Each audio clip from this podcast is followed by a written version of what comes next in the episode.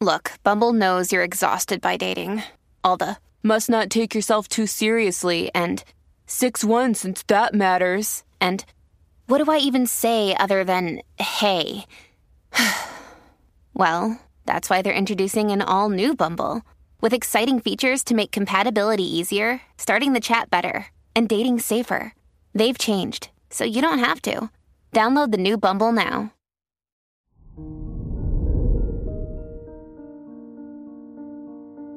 Hello there, Gemini, and welcome to your horoscope for today, Thursday, July 20th, 2023. As your chart ruler, Mercury squares Jupiter and Uranus in your 3rd, 11th, and 12th houses, it's time to surround yourself with more like minded people. Who makes you feel safe to be yourself, just as you would when you're alone? You're ready to go after your dreams more confidently. You just need the right support system. Your work and money. With the Moon Saturn opposition in your third and ninth houses, it's a great day to research classes and mentorship programs.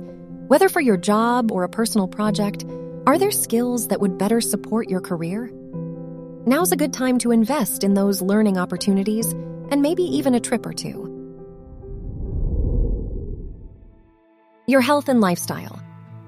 As the moon conjuncts Venus and Mars and opposes Saturn in your third and ninth houses, it's time to adjust your routine.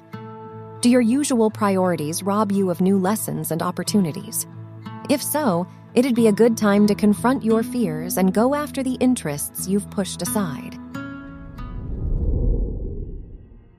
Your love and dating. If you are single, the moon, Venus and Mars conjunction in your third house reminds you to approach love with an open mind.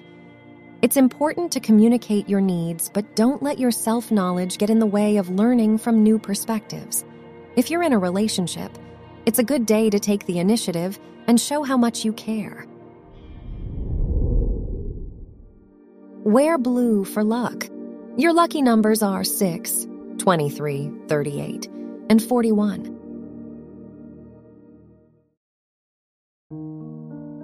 From the entire team at Optimal Living Daily, thank you for listening today and every day. And visit oldpodcast.com for more inspirational podcasts. Thank you for listening.